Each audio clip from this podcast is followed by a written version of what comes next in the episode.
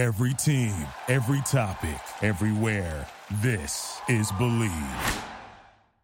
We can get anything delivered from furniture to toilet paper. And now, adult beverages with Drizzly.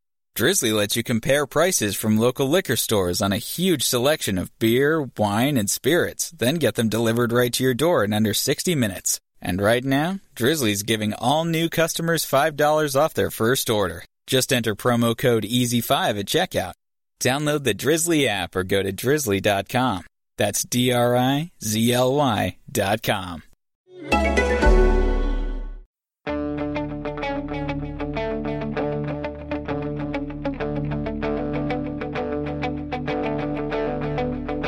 Ich warte seit Wochen auf diesen Tag und tanz vor Freude über den Asphalt, als wär's ein Rhythmus als gäb sein Lied, das mich immer weiter durch die Straßen zieht.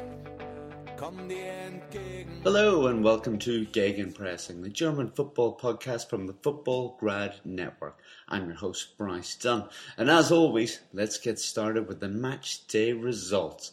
So, starting on Friday night, Union Berlin unfortunately failed to get a home victory as they lost 2 1 to Eintracht Frankfurt. Going into Saturday, the scoreline was close, but only because Bayern squandered so many chances. They beat Paderborn away from home 3 2. Augsburg failed in their 16th attempt to pick up a win against Bayer Leverkusen as they lost 3 0. Mainz nil, Wolfsburg 1. Hoffenheim nil, Borussia Mönchengladbach three. Yep, the first time Borussia Mönchengladbach in 38 years have got three victories in a row at this stage of the season. One of the biggest surprises of the weekend was RB Leipzig one, Schalke three. Things are looking good for David Wagner's side at the moment, eh? Then we go into the final game of Saturday. This also a surprise. Borussia Dortmund 2, Werder Bremen too. another tough day for the Dortmund side. Into Sunday, Fortuna Dusseldorf 1, Freiburg 2. Freiburg's best start. Yes, best start in the Bundesliga with their 200th win in Bundesliga history. They managed to beat Fortuna 2 1, 13 points at this stage of the season. The final game of the weekend was Cologne nil, Hertha Berlin 4. Rather bad weekend uh, for Cologne. That's five straight defeats in all competition. Not so good. And yes, as you may have picked up if you've been co- concentrating enough, that is at this early stage of the podcast, not one a home victory. Yeah, that was also a first in the Bundesliga. But yes, um, this is not a first. Um, the two guys are joining me tonight. So, first of all, we've got uh, Chris Williams. Chris, how are you? And congratulations on the new position, eh? If you'd like to uh, announce that. Uh, yes, uh, thanks very much, Bryce. Um, I have joined the ranks of um, Forbes Sports, so Sports Money, um, where who Manu currently writes for, um, as well as a couple of their friends um, and colleagues. So, so yeah, I've joined that along with all the other stuff that I do. Um, still on the Futbolgrad Network and with the International Champions Cup. So yeah, it's just an extra, an, an extra output that an extra outlet now. Sorry, that I write for yeah, you'll be able to pick up even more if you need it. Uh, Chris Williams over there. But uh, joining Chris and I is uh, Futbolgrad uh, Network, uh, and, and, I suppose uh, specialist in many other areas, Manu Veth. Manu, how are you today? I, you're back in Germany. Yeah, I am. It's been a whirlwind um, getting here too. Um, flying, flying from from Vancouver, from Victoria to Seattle, and Seattle to Frankfurt, then have my plane broken in Düsseldorf, jumping on a train last minute to, Dortmund, and then getting ushered away to speak with a bunch of executives, league directors, Borussia Dortmund CEOs about um, a landmark television deal that we're going to chat about in a minute. But before we chat about that, hey Chris, welcome to Forbes. Um, I've of course known for a while that this is going to happen, and I'm super excited that it's it's final. Um, I mean, we work together on the Futbolgrad Network, we work together on ICC, and we work together on Forbes. It's, just so great. Uh, yeah, it almost looks like I'm following you around, which which which wouldn't be far from the truth. Um, yeah, it's going to be great. I've um, I've been given the swim lane, um, as as they're called, of um, football in the UK and Germany. So, so yeah, I will try and equally split my time somehow between Scotland, Wales, uh, Northern Ireland, Bryce, if the stories are there. Um, obviously England, and of course uh, Germany. So so yeah, there's a lot for me to focus on, but I will be dipping my toe into German football, of course. That's super exciting, especially for this podcast, right? And th- we've already spoken off the record about some fun projects and things that we've touched on with some people at the league that we're gonna probably share on this podcast on top of writing stories for Forbes. So I think this is this is just great. Yeah, I can't wait for that. Um, obviously, more about that as and when it becomes um, official. But but yeah, hopefully, round about Christmas time, we should have something um, pretty special. Yeah, very exciting times, not just for Chris, but the podcast uh, as well. I'm looking forward to that, and also looking forward to Chris trying to dig out some uh, Northern Irish football news to to send you. Uh, that I will make that my mission to for it to be worthy of uh, being reported on Forbes. Eh? Uh, but anyway, let's talk about um, something that uh, Manu already mentioned there, and that is uh, this massive um, news about uh, the Bundesliga US uh, TV rights. Um, Manu, would you like to explain um, just to the listeners what this will possibly mean for the Bundesliga and what all it involves? I mean, surely new TV deals are, are, only a good thing. You'd imagine that's going to be more investment and more coverage um, you to the league. Yeah, I mean this is this is this is a massive deal, Bryce. Um, you know, I heard that the Bundesliga is, um, although the league themselves and ESPN have been very coy about this. Um, the exact figure figures mentioning exact figures to me, but I heard that it is in the region of 30 million euros more um, a season. Um, I, I was in a very, very fortunate position that I broke this deal today. Um, yes, it was reported, the possibility of this deal happening was reported, I believe, in the New York Post about a month ago. Um, but, you know, I was actually given the access and to, to break the story, um, speaking to Scott Guglielmino from, from ESPN, um, the vice president of programming and acquisition and the CEO of Bundesliga International, Robert Klein, and then of course Bundesliga vice president of Americas, Arne Riese, and that that articles on on Forbes. Um, and I mean this this is this is such a big deal because I I think what we're going to see here um, with this deal is of course for some people it's a continuation because a lot of the games will be still on a streaming platform, but um, as ESPN, unlike Fox, I think is is a is a proper soccer channel, right? They have ESPN FC, of course. Um, they have a history of content that that they have on the, the homepage, and I think that's something that American viewers can be very excited about. I mean, personally, um, I think that Fox also did a really good job with with with representing this product, but I think there's a lot of things that American viewers can be very excited about. Um, one thing that I was I'm a little bit concerned about still is the fact that they're only going to have four games every season on the main channel in the United States. So this is on uh, free transmitted um, television. Um, so take example NBC for example, right, or Univision or FS uh, FS1 and FS2. Um, those are the kind of channels that are free to view, and um, so the amount of free television is not going to get upped, but I think the league was willing to take the risk on that because the ESPN Plus is an app and the, the new bundle that's coming out with Disney Plus and Hulu is giving them a lot of options to to create content and to tell stories. And I think that's really the, the centerpiece of this deal, the fact that the Bundesliga can tell stories going forward. Um, you know, those who have followed what I've what I've written uh, in the interview with Christian Seifert that came out in in August, right? Also on on Forbes um, is the fact that the Bundesliga tries to define itself as a league that creates stories um, rather than a league that is the league of the superstars, like the, the English Premier League is, or La Liga.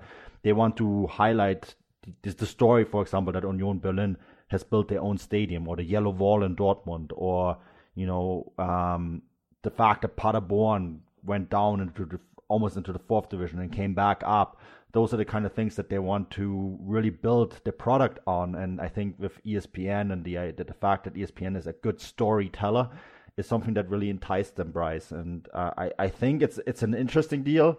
It's a well structured deal. I think there is a lot of potential there, and I think when you consider the fact that how many U.S. national team players are playing in the Bundesliga right now, and the fact that it could the Bundesliga could be the home of the U.S. national team um, going to the 2026 World Cup, and th- this new deal is going to run up all the way to the 2026 World Cup that will take place in North America, Mexico, United States, and Canada. Right? I, I think this is this is a massive deal for everyone involved, and it's going to be really interesting to see how it works out. Yeah, absolutely, very exciting, and yeah, look forward to you know more coverage. Um, I, I mean, you know, with as you said, you know, a a proper footballing channel as well. And you know, more coverage is only a good thing for the league. And you know, as we keep reporting on the podcast uh, every week, you know, there's so many stories to tell all the time. You know, so it's only a, only a good thing, really. I, I really want to stress though that I think that Fox did a really good job with the product too. I mean, Chris, you and I we've spoken often about it. The fact of the availability. Yes, people complain it's on an app. Um, you know, but that's just the future of, of how the sport and how sports broadcasting is going. A lot of it is disappearing from main television, and I, I think that Fox actually did a really good job. I mean, uh, Chris, we had Ian Joy on last week, who, who hosts the, the, the Fox show. Uh, so I don't want to say that Fox didn't do a good job. I, I just think it's really intriguing what the two parties have planned going forward. Um, so I don't. This this is I just want to point this out. I, I am very neutral on whoever's showing the league. Um, I just think it's really intriguing what ESPN have planned. I, I, highlighted a lot of those things on the on the article that I wrote. Yeah, it's a strange one. I think Fox sometimes come in for a, for a lot of criticism. Um, I don't think it's any secret that um, my Bundesliga coverage comes via um, the Fox app, um, the Fox Match Pass um, via friends in the states um, and a VPN in England. I I think it's wonderful. The, it's the world feed, so um, I'm not fortunate enough to get Ian um, and Keith as well, who we've had on this show. I'm not fortunate enough to get their commentary, but I do get the commentary from our other friends, Derek Ray, um, Kevin Hatchard, um, Phil Bonney. All the the world feed guys are on it, and I, I think it's it's a fantastic platform and occasionally when it goes wrong, um, to be fair to Fox, it's actually been sportcast problems with, with feeds at the ground. And I think, unfortunately, the host broadcaster in the States gets a lot of flack for that. Um, but yeah, I, have seen stuff on Twitter about people complaining that there's no Bundesliga 2. Um, I've watched Bundesliga 2 streamed on it for many a time. And once again, if there is a problem with that, that's again that that's a that's an in situ issue back in Germany. Um, I think Fox have been wonderful, but and I did pick this up in your article, and you've mentioned it, uh, Manu. It's the associated content where I think it's been let down. Um, if you look at some of the other leagues around the world, La Liga, Premier League especially, those that have the rights also follow up with some sort of written content. If you look at NBC in the US, they've got some really good stuff coming out. Um, written as well to back up their video rights. So I think in this new digital age, you can't just have video like you can't just have writing. You need to embody them all into one um, specific package, and that's obviously what the league are looking for. Yeah, and that's something that uh, Seifert was very, very precise about when I spoke to him in, in August, in early August, right? That he said, like, look, this is something that was really lacking, and I think it's the, the written content but also the fact that ESPN, because they are Disney corporation, right? They have that creative element to them that I jokingly ask whether they they're going to do some crossover stuff with Marvel's Mar- with the Marvel super action hero movies, right? And maybe Disney movies. And um, Robert Klein and Scott both said to me, "Look, we're not going to rule that out. That's a great idea." Um, and I think ESPN ha- has that ability to do that, right? And um, then, of course, the, the fact that they have the 30-30 documentaries, those sport documentaries that uh, those who watch basketball have seen some of them.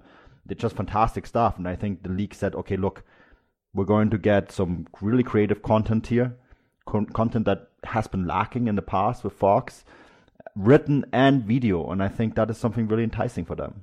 Oh, I'm telling you right now, if there was a 34-30 documentary on any of the Bundesliga, that would be some fantastic watching. I'd sign up for that. Bryce, uh, I, and this is this is no secret um, because I have this on record. It, that's going to happen. Oh, well, that is definitely good news. So, guys, get prepared for um, some good coverage uh, coming your way. But let, us get um, focused on recent times and talk about uh, this match day. And uh, Chris, we seen at the weekend. Um, well, RB Leipzig was a, a, side that we were saying, yeah, they can really push on. They can uh, make a, a, a, title challenge, and, and things were looking also rosy for them. But this is possibly the uh, first setback for Julian Nagelsmann as they lost to David Wagner's uh, Schalke. 3 1, a, a, result I wouldn't have imagined many people to have predicted, especially as they were at home. But they did get a little bit of assistance with a controversial VAR assisted penalty. Yeah, there's, there's been VAR's taken a lot of hit um, this particular weekend for what it's worth, um, I think it's it's shown its its worth again. Um, as for Leipzig, I don't think anybody in this league is going to go and win every single match. There's going to be um, defeats. There's going to be draws. Um, but I would like to put this on record, Bryce and Manu, that um, Schalke are excellent. And I think it all turned around at Paderborn. And I jokingly mentioned this in the chat that um, it will be Schalke's JFK moment. Where were you when they came back from Paderborn um, and and won convincingly. And I was there, and they've gone on, and I'm really pleased for David Wagner because um, I was lucky enough to chat to him uh, the other season. Uh, when he was at Anfield watching his friend Jurgen Klopp, um, I think Liverpool playing is either Manchester City or Roma. I can't remember the tie off the top of my head, but I had a good chat with him. Um, and there was always evident that he's going to go back to Germany, although he was very loyal at the time, said that he was going to stay at Huddersfield and see what the season brought, which he did probably stayed a little bit longer than he should have done. Um, but now he's back at a, a, really big club and he can take Schalke places um, that I think Tedesco and after him couldn't. Um, so it's going to be a really intriguing one. But as for Leipzig, look, they're still a really quality side. Um, Julian Nagelsmann's side do occasionally leak goals. This was one of them occasions, but um, I think they'll bounce back in the Champions League this coming week, and then also think they'll get back to winning habits in the next couple of match days. So if you are a Leipzig fan, I don't quite think it's time to panic yet. Still one of the top three sides in the country and still should be going for the title, not just come October uh, or the end of October, but come the winter pause and then into the spring. Yeah, Manu, does this have you uh, believing in Schalke uh, now? I mean, um, some of our listeners have been asking you whether Schalke can possibly push you know, for a, a top four finish. You know, and well, I'll hold my hands up. I was guilty of saying no. I think it's a step too far for them this season. But all of a sudden, a few weeks later, and you know, as Chris said after that Paderborn result, things are looking very different for them. Yeah, I think Chris put it quite well, saying that the JFK moment. I, I like that, Chris. This is a good one. Um, it, it, it's it's such an interesting one for me because we always wondered what would it take for Schalke to be kissed awake again, right? Because make no mistake, this is a big club. Schalke um, are the third largest club by membership in Germany. They are the third largest club by annual revenue, right? They are top 20 club by air revenue in Europe. This is this is a big club, and yet at the same time, uh, at the beginning of the season, Kicker warned that this could be also they could be the next Hamburger SV, right? Um, size doesn't protect you from going down in, uh, in this league. Bundesliga is is a very different beast to to the other European top leagues that, although Bayern have won it so many times, um, the the level between the the, the, the, the Bundesliga almost reaches into the second division, right? In fact, that there is there is 25 teams that could always play in the Bundesliga and that are on a very equal footing and that goes down to the, the, the second division. You just look who's there right now, and the Kicker was warning, you know, Schalke could become that next club. So I always wonder who could be that person that kisses them awake, and I think it's really interesting that it's David Wagner because there's a lot of Jurgen Klopp in David Wagner, and of course, David Wagner has worked at Dortmund, and being in Dortmund on Saturday and um, speaking to people at Dortmund, they all were nervously glancing at their cell phones and I, I think um, they will not remember necessarily the Paderborn result, but they will definitely remember this because Schalke all of a sudden are ahead in the standings. We didn't really see that coming. We didn't see this result coming at all either. And I think um, I think we're seeing a lot of things and a lot of potential in the side all of a sudden. You know, players that that last year didn't perform. Um, Christian Heidel, the sporting director, was was said to have made a lot of wrong signings. All of a sudden, those signings are panning out, and I think it's the coach. Um, I think so much, and we're going to talk about this later on this podcast, Bryce. That uh, so much in the Ruhr is about emotions. The fact that Schalke uh, and Schalke and Dortmund fans be brave now when I say that. Schalke are very similar to Dortmund. It's a very, very, very emotional club and you need an emotional coach to kiss that emotion awake and to, to, to steer it, right? And Tedesco was a bit of a technocrat. He played technocratic football, didn't work. And um, I think Wagner is the complete opposite, and I think that makes a huge difference. And it has kissed aw- kissed awake that huge potential that is in the club, and apparently in the side, you know, a side that was put together by someone who was blind or considered blind just a year ago. So yeah, I, I think we may all um, eat the broomstick at the end of the year, Bryce, because I think Schalke is going to surprise us. Yeah, it looks that way, doesn't it? I mean, it's very close at the moment in the Bundesliga. We, Manu, you and I talked about that just before coming on air. You know, it's uh, there's three points between first and and well, Dortmund sitting in uh, eighth, um, but. Chris, uh, Bryce, this is Bryce. This is a, this is a reason why I'm not a big fan of looking at the table until match day ten because um, one one win can take you from 11th to 4th um, in one weekend. Um, so whilst Schalke are doing very well, I think we should judge them probably around about the end of October, start of November, maybe even a little bit later than that. Um, and if they're still fourth, then I think that's great. But I mean, a, a, defeat on the weekend followed by a draw the weekend after would probably knock them back down into 10th or 11th, which wouldn't be a disaster, but it just wouldn't be a true reflection, I think, of, of the table at this, at this current minute. Well, this is what I was getting to. Uh, the next two games they have are Cologne and Hoffenheim, and I think they're very winnable games. And then they go into the Revierderby, uh, which will obviously be a completely different test altogether, but it means that they can hang in there with other teams potentially slipping up and falling back, and it keeps them in the mix with nine or ten games gone, which is going to be a hell of a start, especially compared to uh, this time last season. Well, the, I think the emotions changed here, Chris. Sorry to interject. I think that's that's a big difference from from what you've seen last year. They were they were dead in the water, weren't they? Yeah, they were. But um, I, think any any team that starts well, I think that's brilliant. But it's it's your middle of your season which is a key one, and also the way you end it. I mean, we can all remember how Hertha have started brilliantly in seasons gone by and tailed off towards the end. Um, I mean, even look at Dortmund last season, um, had a wonderful first half season and then fell away a little bit towards the well towards the crucial business end of the season. Um, but yeah, these are winnable games for Schalke, um, and and it's a real old football cliche, and I hate rolling these out, but I'm going to have to for this one. Schalke need to take each game as it comes and see where they are after 18 games, and then a game where they are after 24 games, and then a game where they are when we run into, you know, that that very fast rhythm of games going into May. Um, so yeah, it's going to be interesting. But I think currently with Schalke in fourth, that is where they should be. Whether they're there at the end of the season is a different matter. But as Manu's already said, they're a massive club with a massive support, you know, massive amounts of money. Um, they're the third biggest club in Germany um, by revenue and by support, so they should be there or thereabouts where they are. Um, and I hope for them that they are back in that area because they're a really good side, and I'd like to see them back challenging for the Bundesliga and consistently back in the Champions League because I think a good Schalke is good for the Bundesliga and the coefficiency of the league in Europe. Yeah, very much uh, agreed, Chris. But yeah, let's see how the next few match days uh, treat them if they can keep this uh, positive run going. But um, Manu, let, us talk about RB Leipzig. Um, obviously, we said that this is a, a bit of a, a, setback, but you know it's very much early days. Um, they will be playing uh, midweek uh, in the Champions League um, against uh, Olympique Lyon after winning their opening game away to Benfica. How do you see this one going for RB?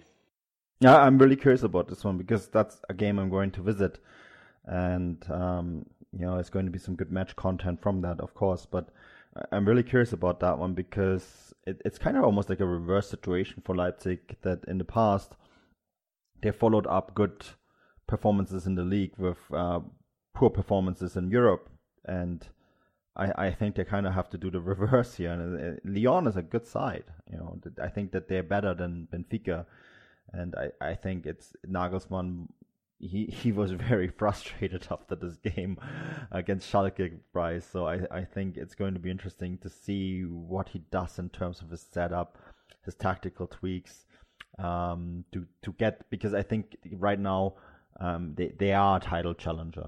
Um, I think we can all agree on that, and for them it will be just really important to just get a positive result in the Champions League, just to f- quickly forget what happened against Schalke, right at home and uh, I, I think that that's really what they they're trying to aim for: get a positive result, move on, go to the next game, um, just to get the ball rolling again.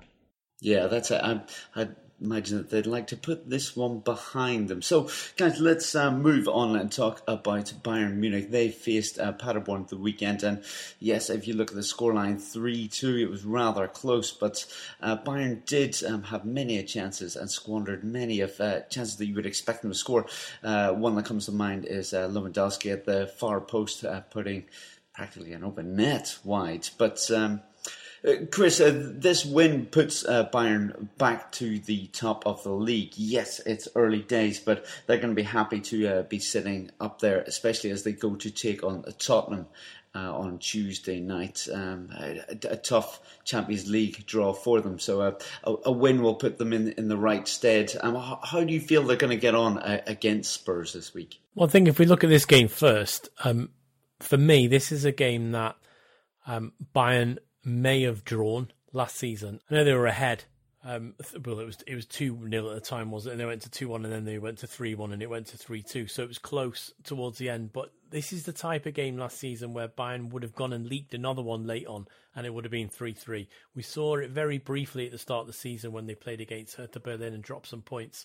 Um, I think this is where this this Bayern side this season's learning a little bit. They can grind out results and I do really think that Philippe Coutinho has helped. Um, I, I knew he was a good player because I've seen him with my own eyes many a time, and I've cheered many a goal of his as a Liverpool fan.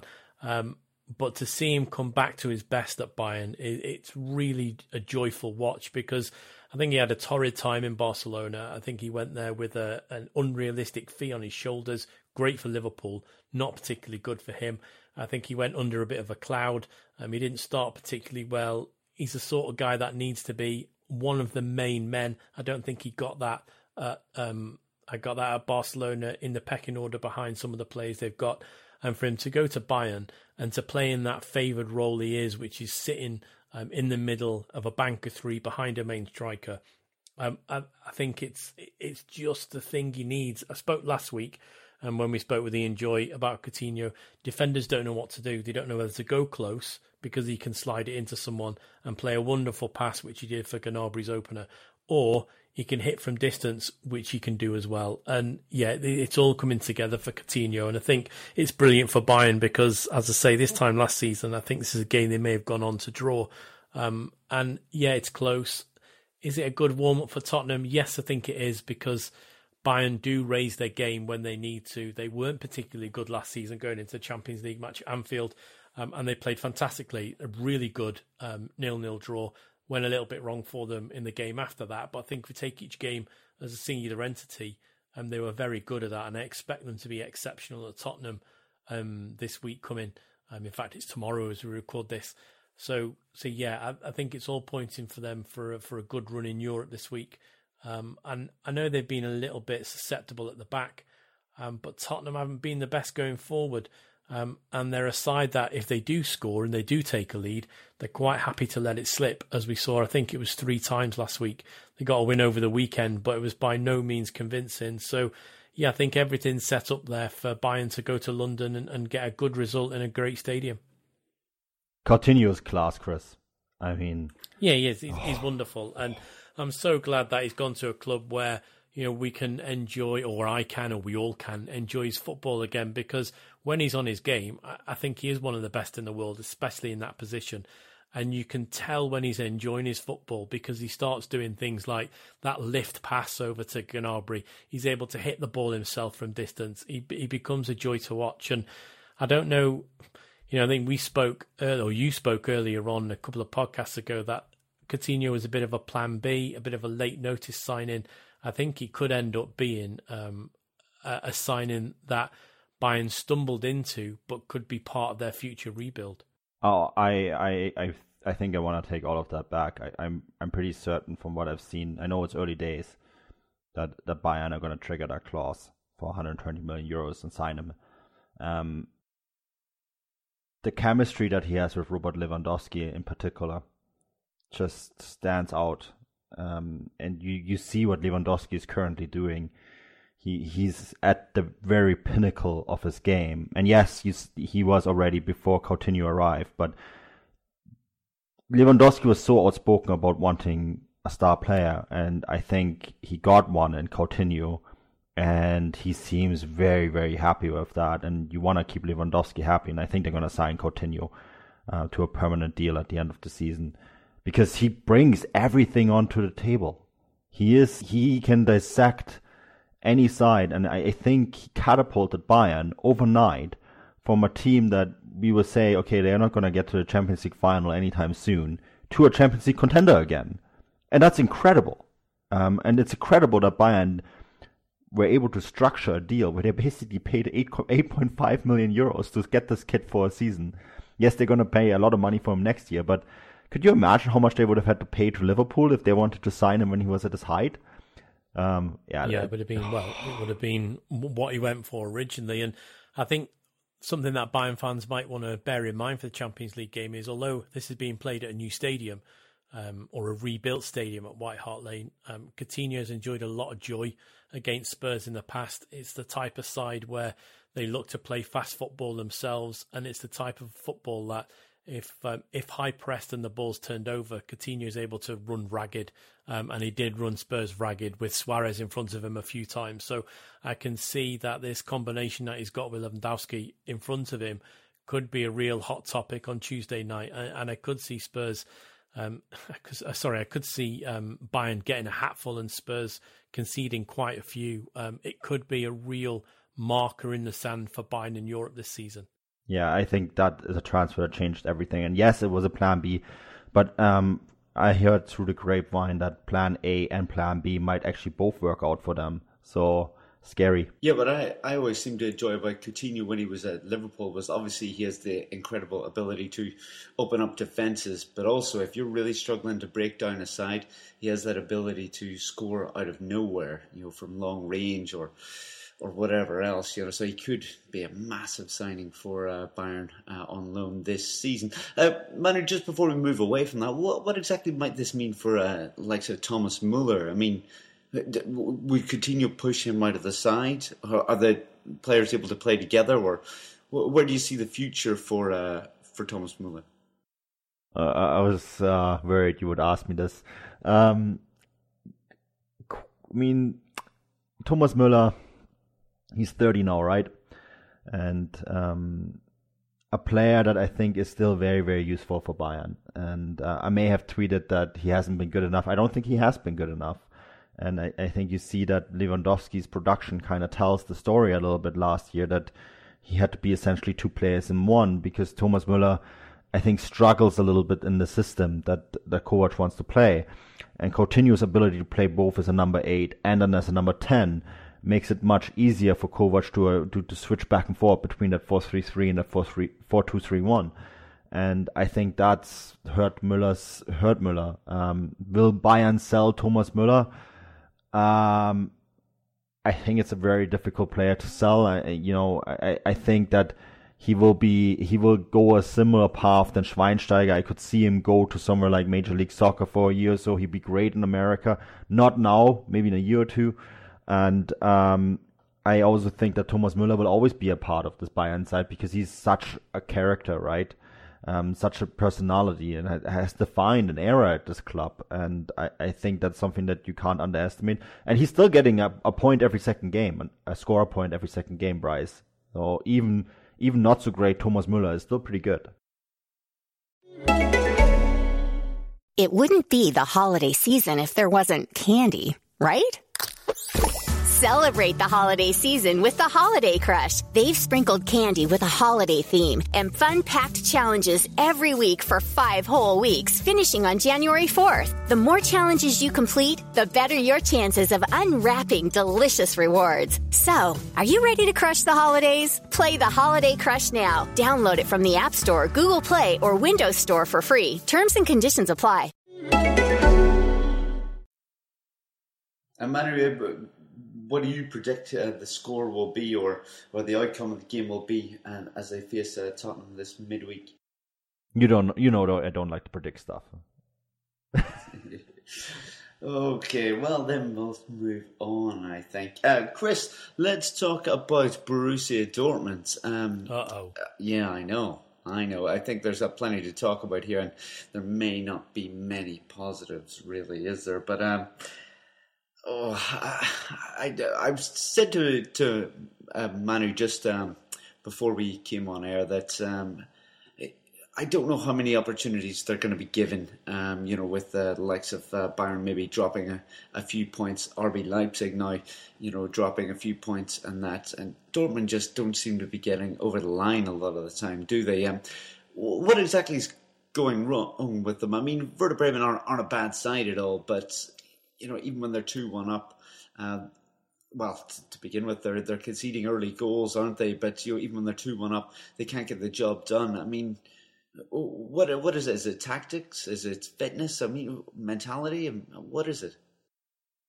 Oh well, that's Marco Reus just turned off, Bryce, because you said it was mentality. Um, I don't know if it is mentality, and the um, and the Dortmund captain will tell you it's not.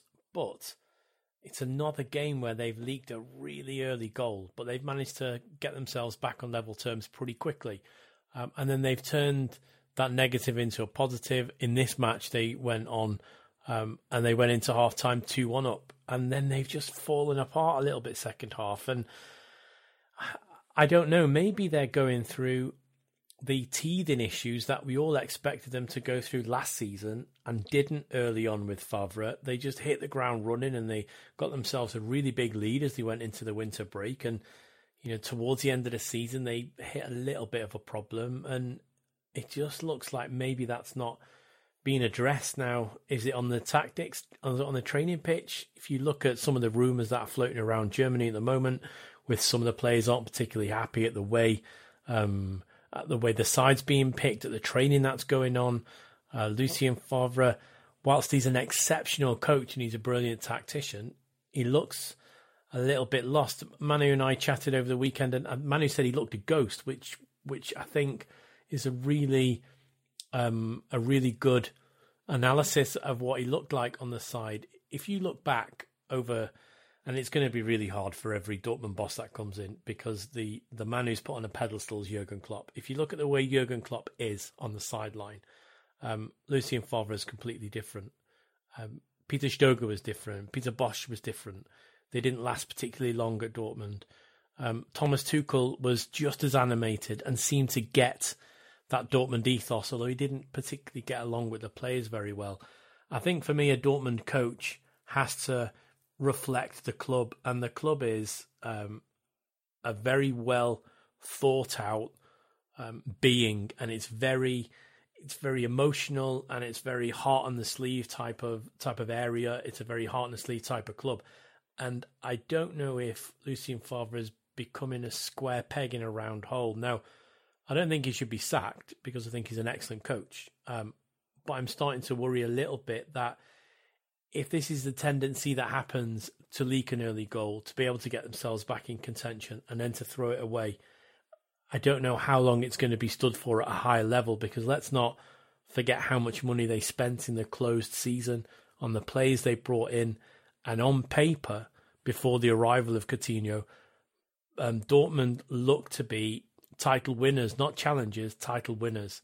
Um, instead, Leipzig have, have come on and, and become maybe a title challenger, and Bayern have just been Bayern and gone back to the league, maybe not playing the best of football, but they're only going to improve. At the minute, I can't see Dortmund improving without some sort of impetus, which takes me back to mentality, um, and that'll now annoy Marco Reus even more. Um, but yeah, they've got all the players and they've got all the input there, um, but it's not happening. And another worry that I've got is that they've got potentially one of the best young players in world football there, Jadon Sancho.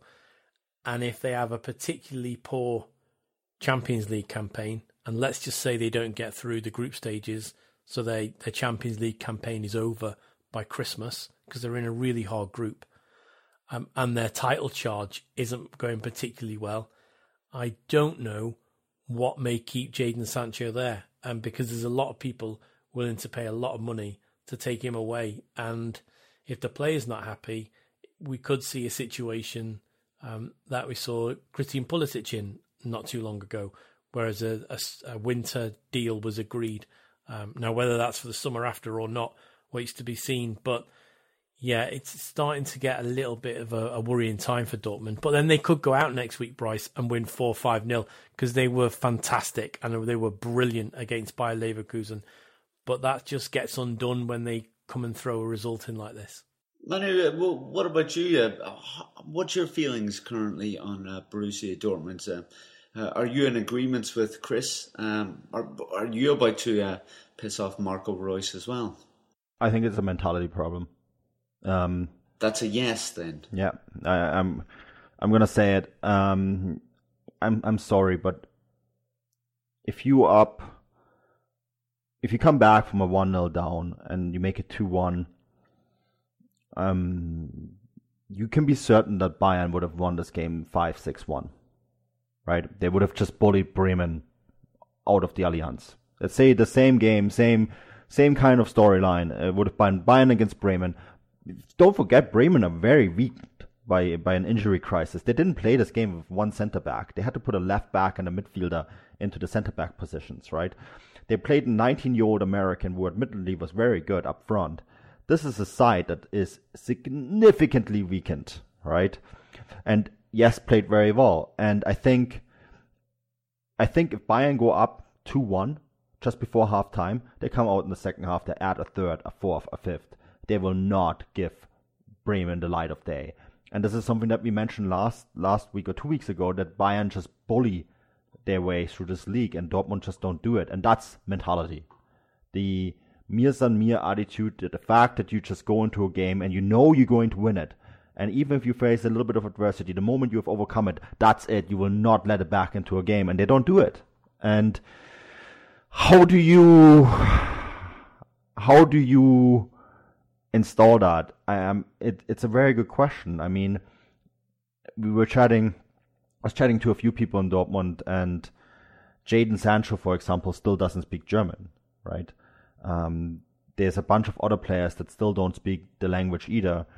And I think that's a big issue. If you come into a club like Bayern, Coutinho, he's learning German right now. Six months from now, he'll be speaking German. Franck Ribéry, when he came to Bayern, he learned the language. And that's that's a completely different value set right from the get go. It says you are us you belong to this club, you are our property, and you're going to perform to our standards. And I think that's maybe something that in Dortmund they just don't have.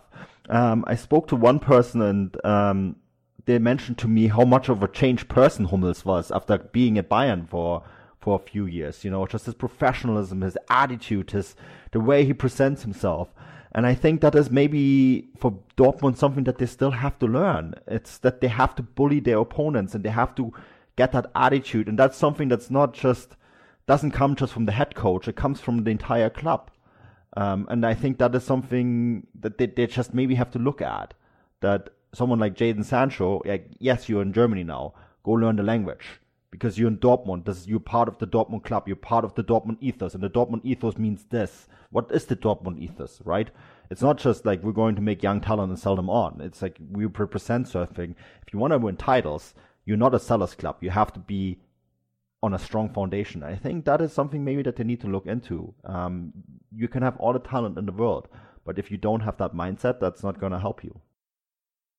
I think if we just look back one match day, um, I was at Werder um, the weekend previous to see Leipzig run away um, 3 0 winners. Um, and it, it was a game that Leipzig bullied Bremen in from start to finish. Um, the back three didn't give Sargent a sniff, and he's a fantastic player, but he's a young player learning his trade.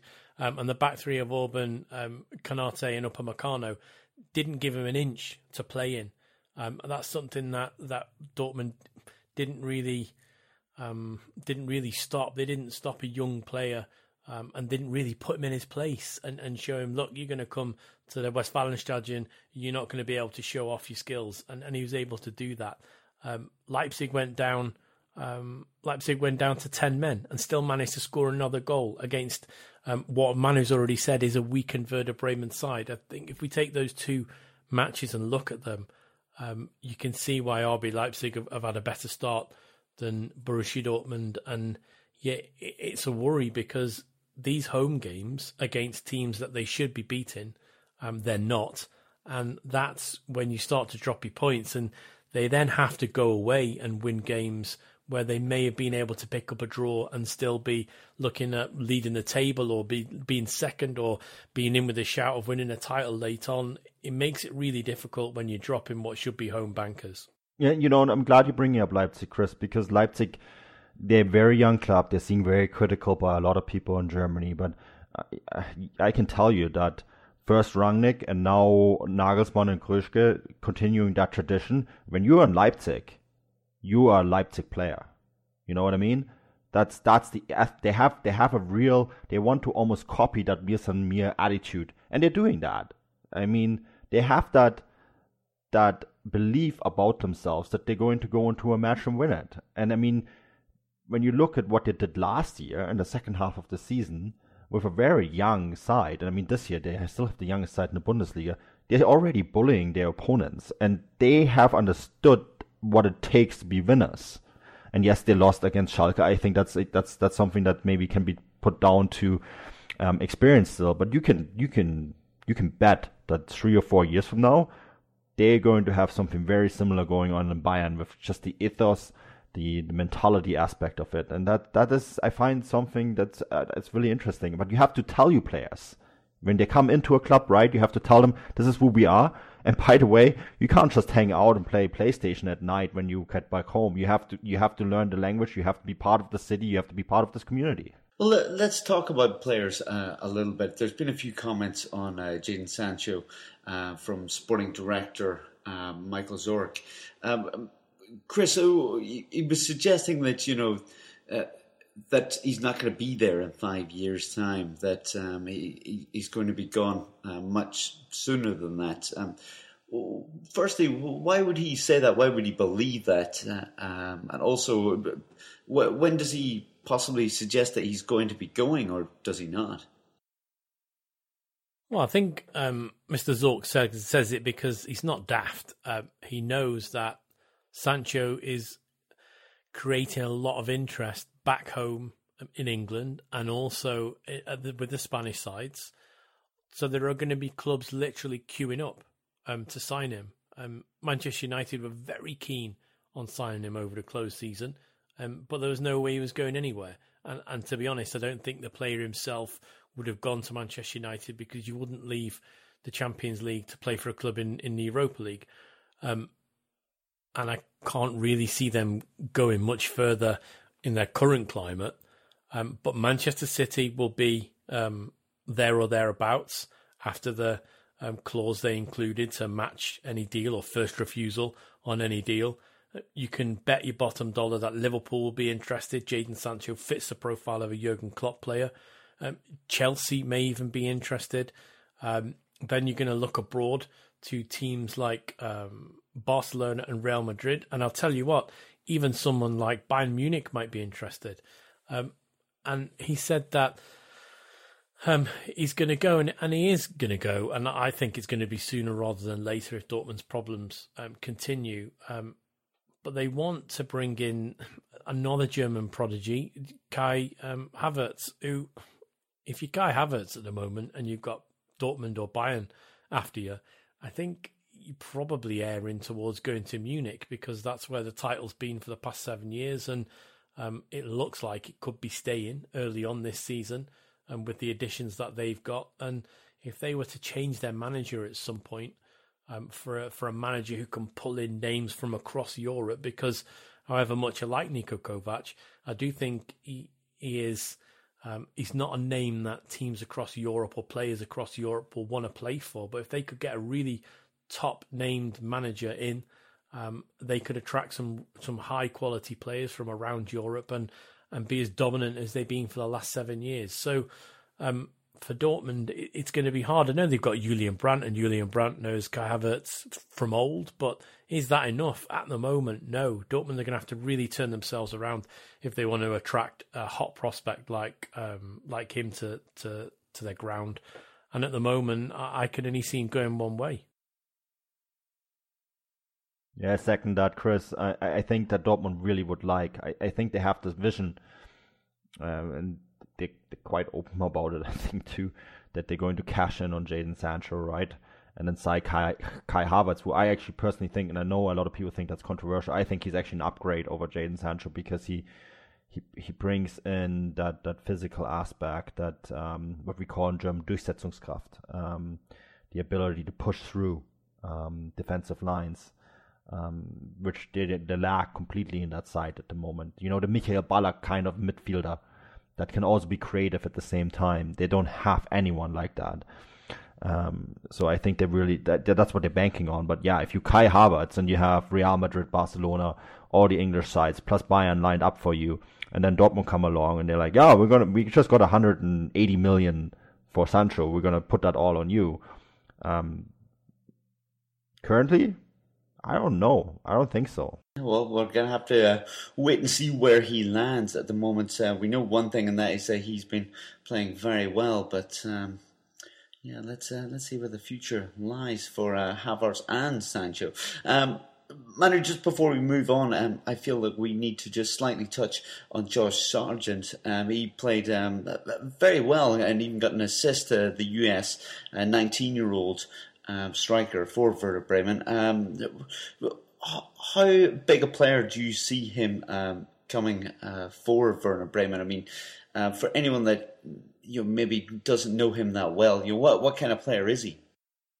Yeah, I, I saw his. I, I did a piece over on ProSoccerUSA.com on um, Josh Sargent. Was very fortunate to, to, to grab him and, and speak to him personally um, the DFL organized that um, you know I, I got a good chunk um, of time and Werder Bremen helped me as well. So um, they, I put him aside in the in the mixed zone. I spoke to him uh, personally, and um, you know he, I, I thought he was really good in this game, and I thought that um, he said too that you know his movement has gotten much better, and he he admitted that he has, still has a lot to learn. I spoke to Florian Kohfeldt as well, his head coach, uh, post game and he said he's a raw talent. He brings everything to the table to be an excellent Bundesliga striker. And I think that says quite a lot when you when you consider he's still 19. But what Kohfeldt said a little bit is, and I, I agree with him on that. He has to learn when to commit and when not to commit. Sometimes he makes the wrong decision still, but as a 19 year old, I think that happens. What I, what I, what struck me though, Bryce, when you speak to him, you don't think he's a 19 year old standing in front of you. He's he's much more mature than his years. Very well spoken, clever kid. Really like that, and I think that makes a huge difference in, in this profession if you want to be successful. Um, who do I what who do I see him play like? I think he there's a lot of Miroslav Klose in him. Um, it's a very good comparison in my mind bit more of a playing striker rather than a true number nine. Um, I think they, that you know the, the sky is the limit for this kid. Wow, what a compliment that is to be uh, compared to uh, Klose. But uh, guys, let's move on to Sunday uh, and talk a little bit about Freiburg. Uh, Freiburg beat uh, Dusseldorf 2 1. Th- this was a fantastic away victory for them. And as I mentioned at the top of the pod, you know, this is Freiburg's best start in the Bundesliga, having 13 points. They're currently sitting in third. Yes, early days as we've established, but um, uh, quite the start. Um, Chris, uh, things couldn't be going better really for Freiburg uh, at the moment, could they? Um, uh, Manu and I discussed um, before the pods um, that they're a side that you just want to like. yeah, they are. Um, I don't know if it could be going any better. They're third. Now, I know I've gone against my own motto of looking at the table there, Bryce, but I think when Freiburg are third after six games, that is something that should be taken into account because they are a side um, that have established themselves as a Bundesliga club, as a top Bundesliga club, and they normally reside anywhere between seventh and twelfth, which which is a good a good spot for them because they're a really small club from a small town, from a beautiful small town. If you've not been to Freiburg, do go because it's wonderful in a Black Forest region. Go in the in the winter when the snow's falling. Um, and there's a wonderful Christmas market as well in, in a nearby area. Um, and for them to be doing what they're doing is, is just phenomenal, really. Um, and it's all down to their coach. And we've talked many years now about what a coach is um, in Christian Streich. And yeah, he's a likable guy who builds a likable side. Um, and yeah, to see them doing so well, um, it, it's great. It's how long will it last, though? And as I mentioned the other year, when they got into Europe, they fell out pretty early in the qualifying rounds. And I don't think they're a team um, that has got the ability to fight on more than two fronts in the Bundesliga or the Pokal. And realistically, I don't think they've got um, the ability to fight on more than one front, which is keeping themselves in the Bundesliga. But yeah, to see them in that top four spot at the moment, um, it, it's it's a good sight and it's reflective on what a good club they are. Let's not forget what they did to Bayern last season, and it's a really hard place to go, Freiburg. A real beautiful old stadium that people should enjoy before it gets changed at some point. Um, and yeah, but it's another poor day for Dusseldorf, um, who find themselves dropping down the table. And, and Manu, I know you were there. Um, not a stadium that either of us particularly love from a working um, area. Um, I think if you go and watch, if you're a fan, it's great because the food and the beer there is wonderful. Um, but if you're working, uh, there's there's a, there's a big difference between the bottom of the stadium and where your seat is. But yeah, I know you were there um, and you spoke to some key figures in Dusseldorf afterwards. Yeah, um, maybe just really to quickly touch on the game. I actually thought, and, and you, you mentioned it quite rightly, Chris. Freiburg, um, as a side, they, they, they do quite well, but this game could have easily gone the other way. I mean, it was a uh, Gianluca wonder strike that decided in the end. But yeah, I, I think Düsseldorf, you know, there's there's a lot of good pieces there. Uh, I spoke in great length to uh, Zach Steffen, the American keeper afterwards, who I've been just um, amazed about his transition to this league and um, spoke to Pfannenstiel, Lutz, Lutz Pfannenstiel, the sporting director today, and he said to me, I think uh, because in America his his ball playing has been criticized quite a bit, and he said like, look, Zach's ball playing wasn't the issue. The problem was that he was playing with defenders that didn't know what they were doing in, in Major League Soccer because everything gets invested in strikers, right? All the, the cap money goes into goes to strikers rather than defenders. Here he has players who actually know what they're doing. His his opening pass is is very very good. His ability to read the box, the plays is is just fantastic, and I, I he saved the penalty as well. And I mean I think that just shows you that Düsseldorf have all the right pieces in place. They, I think they made some really good creative transfers in the offseason. But the difference in this league, and this is this is the difference between any other league in Europe, I think that um, top to bottom, everyone can beat anyone, and it's little tiny things that make the difference. And for Fortuna, unfortunately, these little tiny things are going against them right now, which means that they only have, I think, four points out of six games.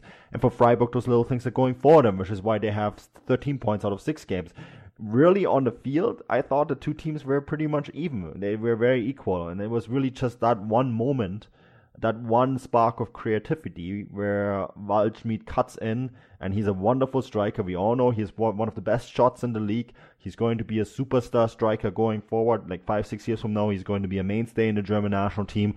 He's going to be, you know, winning titles with Germany. He's going to play at a much bigger club we know the talent that he has, and in that one second, he just made the difference. And I think that is just how it is in, in the Bundesliga at that level. Those teams can just beat each other. And right now, Fortuna a little bit unfortunate, and Freiburg are running, you know, a little bit of a hot streak. Yeah, that's a, a, very positive times for Freiburg. It's it's good to see, nice to see, what we say. But um, yeah, that more or less uh, does it for this week on the uh, podcast. Um, Manu, you're still in Germany for another while longer. Uh, what have you got uh, coming up uh, for us, uh, and what would you possibly like to draw any listeners' attentions to? Well, obviously the article on the ESPN deals up on Forbes.com. Um, then I have an article on Zach Steffen on ProSoccerUSA.com and an article on Josh Sargent also on ProSoccerUSA.com. And I have an interview article. Um, I, I spoke great length to Lutz Pfannenstiel. He's just a fantastic human being. Really enjoyed talking to him. So there will be something coming out um, on Forbes very soon, probably end of the week. And um, another piece actually on Borussia Dortmund and their international um, strategy is also on the works. Um, that will also be on Forbes, probably a little bit later than that. Um, but yeah, lots of things going on at the moment, Bryce. Yeah, busy as always. Eh? Um, Chris, uh, what have you got going on then coming up uh, this week? I would imagine you're probably heading down to London. Uh, no, sore, sore, sore subject that Bryce. Um, Tottenham have not answered any of my emails, uh, which is as surprising to me as it probably is to you. However, um, I've got um, a pre-match piece uh, with the International Champions Cup. Obviously, Tottenham and Bayern are two ICC 2019 sides, so I've taken a look at three key battles um, for them. Um, it is 30, 25 minutes Bryce, until I can officially start my Forbes work. Um, so there will be something out on Tottenham and Bayern um, very, very soon. It'll be out by the time this podcast is on. Um, and then Wednesday, I am back at the home of the European champions to watch them take on FC Salzburg. Well, I'd imagine after that Tottenham news, uh, the prediction on any uh, such article might be rather one-sided. Shame on you, Spurs. But um, guys, but but before I forget, um, happy International Podcast Day. I don't know what that means, but it's a thing.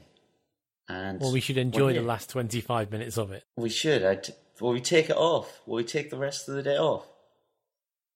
It's already after midnight. Sorry, guys. Oh well, they'll be next year, I'm sure. Oh well. Anyway, um, if you need any more uh, football uh, news um, or you want to fill your boots, I suppose you can also head over to at Football Futbolgrad Live, the uh, Twitter account or the website. There's going to be plenty of articles uh, and whatnot on there, match reports, previews. Oh, everything to fill your boots, as I said. I've been your host, Bryce Dunn. You can find me on Twitter at Bryce Dunn11. And until next week, enjoy the midweek uh, football and the next match day. I'm sure we'll have plenty to talk about then as well. Auf Wiedersehen. Cheers.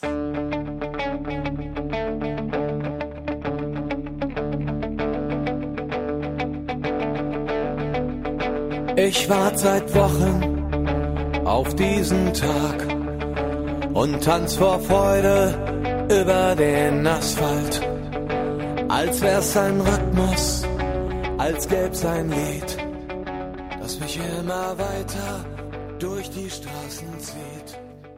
Komm dir entgegen.